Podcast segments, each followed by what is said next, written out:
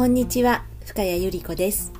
中国でお仕事をされているお客様をゲストにお招きして、中国での仕事や生活についてお話を伺うインタビュー企画。今回は中国・上海にお住まいで、ドイツ系の会社にお勤めの木戸信彦さんをお招きし、お聞きしたお話を4回に分けて配信しています。2回目の今回は、日本で仕事をしていた時と比べて環境も業種も全く異なる世界に飛び込んだ木戸さんが周囲の人たちとどのようにして信頼関係を築いていったのかその道のりをお話ししていただいています。それではどうぞお聞きください。今でこそある程度仕事をまあなんとなく回せるようになってきて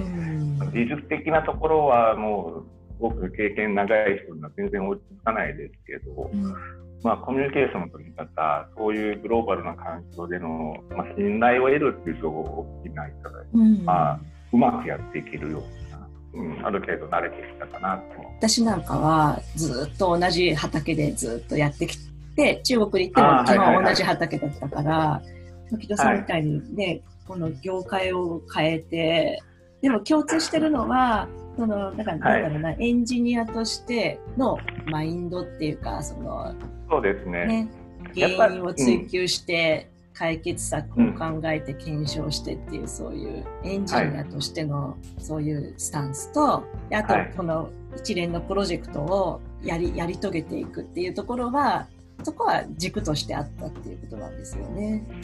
そうですね。やっぱりやりたいなって思ってるというか自分が、うんこれをおっしゃった通り、軸でやり、うん、進めていくってところに関してはブレてはなくて、昔から新しい技術だったりとか、今までできなかったものが、こういうことを技術をね、提供することでできるようになるとかっていうことは、日本でたくさん本当にいろんな製品開発をやってきた中で感じたことだし、で、自分もそういうところにすごく興味があるし、っていうところはやっぱり一本ある。とで最初に申し上げたグローバルな環境、いろんな人たちと一緒に物事をする。それはやっぱりいろんな価値観を持ってる人が組み合わせれば全然また違っ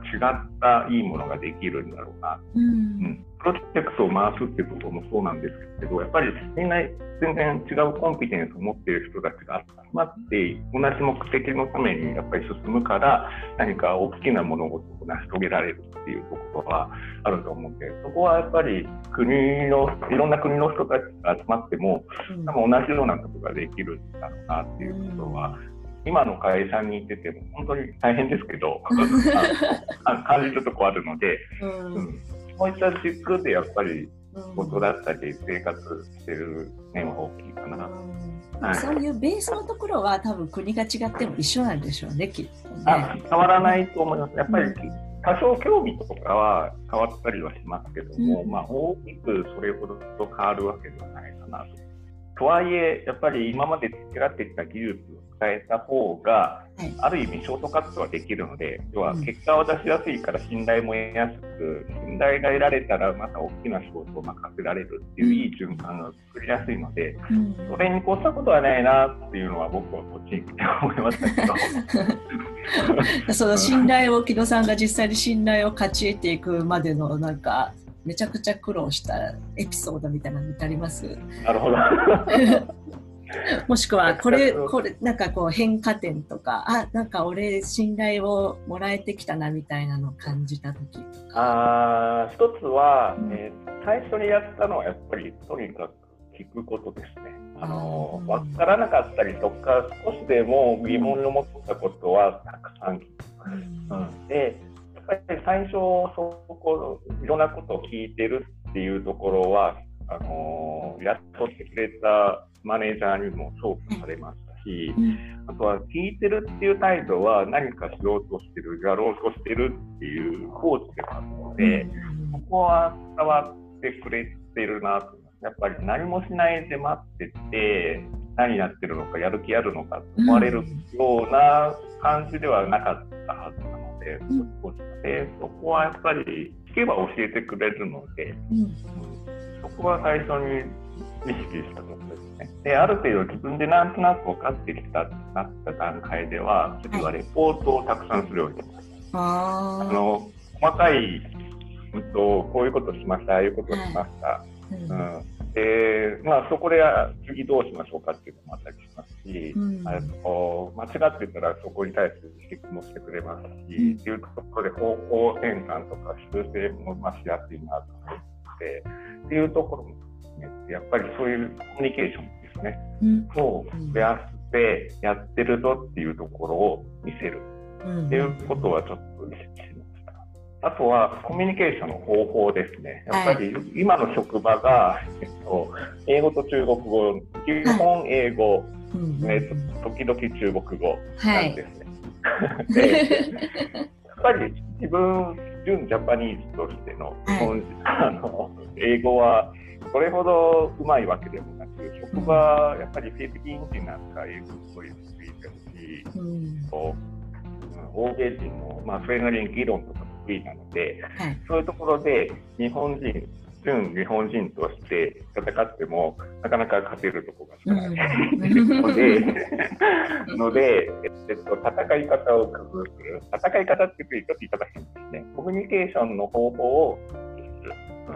話し合って勝てないんだったら、別にそこで、あの、議論を、まあ、ある程度、するはするに抑えて、本当に言いたいことはメールでお伝えするとかね。うちの今のまあ上司にあたるかな？は、はい。あの基本的に話聞かない人なんです。話してもあの、お前の話はいい、俺はこう思ってる、こういうことを。えやっえてくれ、やりたいっていうことを言う人なんですけども、ええ。なので、そんな人と議論して話をしても前に進まないので、うん。後でメールで言いたいことを思ってるんです、こうやりたいんです、はい。した方がいいんじゃないですか、をうんうん。ガッと書いて、ええ。メールで送るっていう方が、あ時間があるときにちゃんと読んでくれるし、うん読んでくれたらそれに返事してくれるしっていうふうにね、ちゃんとその文字文字のコミュニケーションの方が、うん。その一つの場合は良かったり。あーじゃあなので、まあ、そういった人によって？そうですね、人によってですね、うん。ですごくエモーショナルな人に対しては、こちらもできるだけその感情を合わせてあげるとか、うん。まあ、そういった、まあ、あのふ普通のコミュニケーションに合わせて、まあ、ちょっといろいろ臨機応変にいろんなアプローチをするっていうのをやってますかね。うん。それはそこの現地に行かれてから少しずつ体得していった感じですか？いやー、えっと、別になんか考えてやってたわけではないです。全然、もういろんな、あのー無我夢中っていうとなんですけども、いろんな方法を試しながら、で 最終的にやっぱり自分でちゃんと仕事を回せるためには、こうなるといいな、こうなるといいなっていうふうに、最終的なゴールをイメージした上で、そこをブレイクダウンしたら、あのまあ必然的にこういうことをしないと、こういう、まあ、ステップに到達しないなって思う。うん上で、まあ、自然とやっていった感じですかね。いやーなかなかでも 大変、はい今でも大変です。今でこそだいぶ、ん。まあ、わかる、自分で回せるところはだいぶ、うんうん。もう勝手にやるようになりましたけど、はい。1年目、2年目は本当に大変。いろんな国の人もいるし みんな考え方違うからそうなんですよ。うんまあ、あの、はい。はい。今もそうです。今もいろんな意味で大変です。はい。まあでも、違いがあって当たり前っていうところを、日本に比べてすごく意識するところは多いと思います。そういった意味で。みんな国が違うから、うんうん、考え方も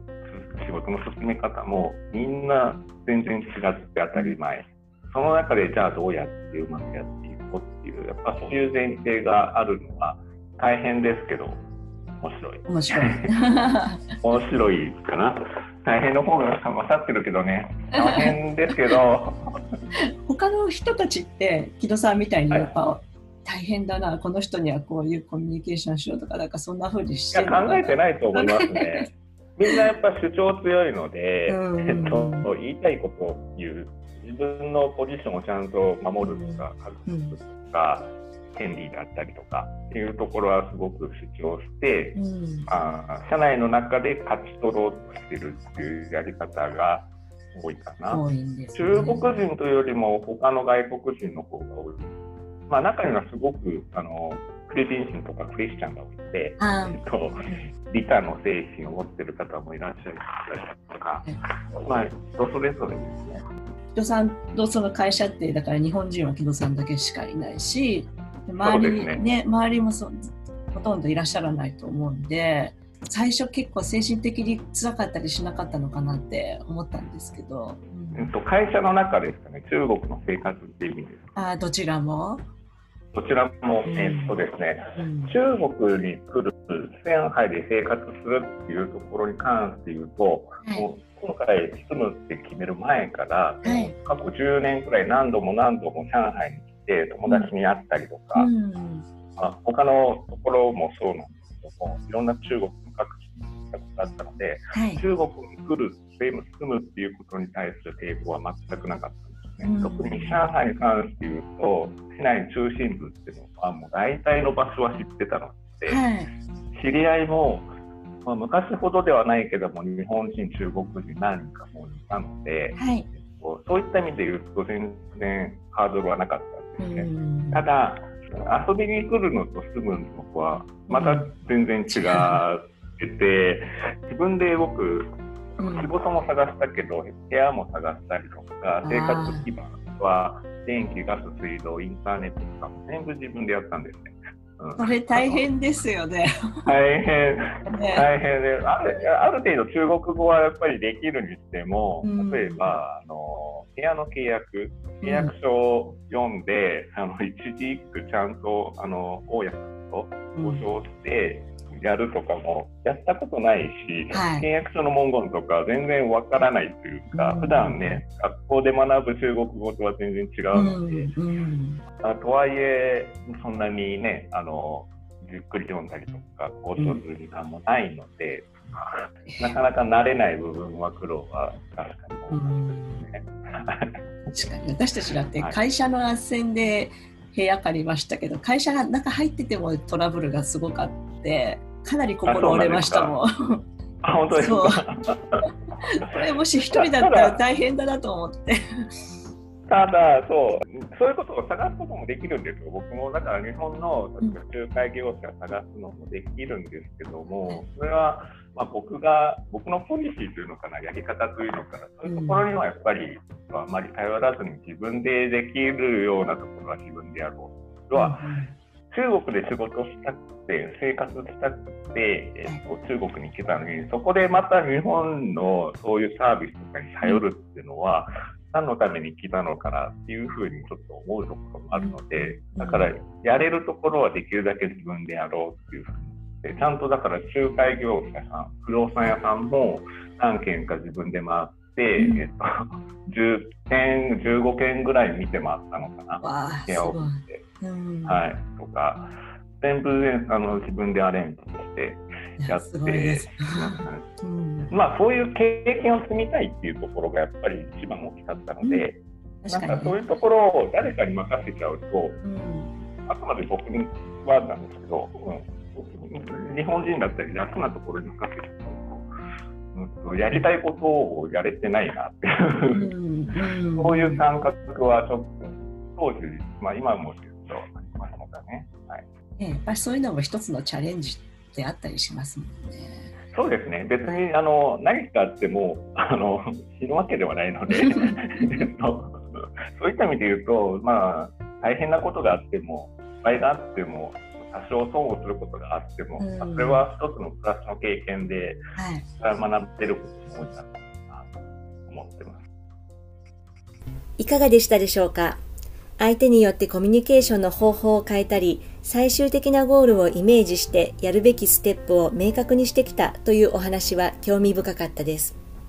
さて、部屋探しや電気、ガスなどの生活インフラを整えるのも自力でやってきた木戸さんですが、部屋の引っ越しに際してトラブルを経験します。さて、どんな状況だったのでしょうか？それではまた。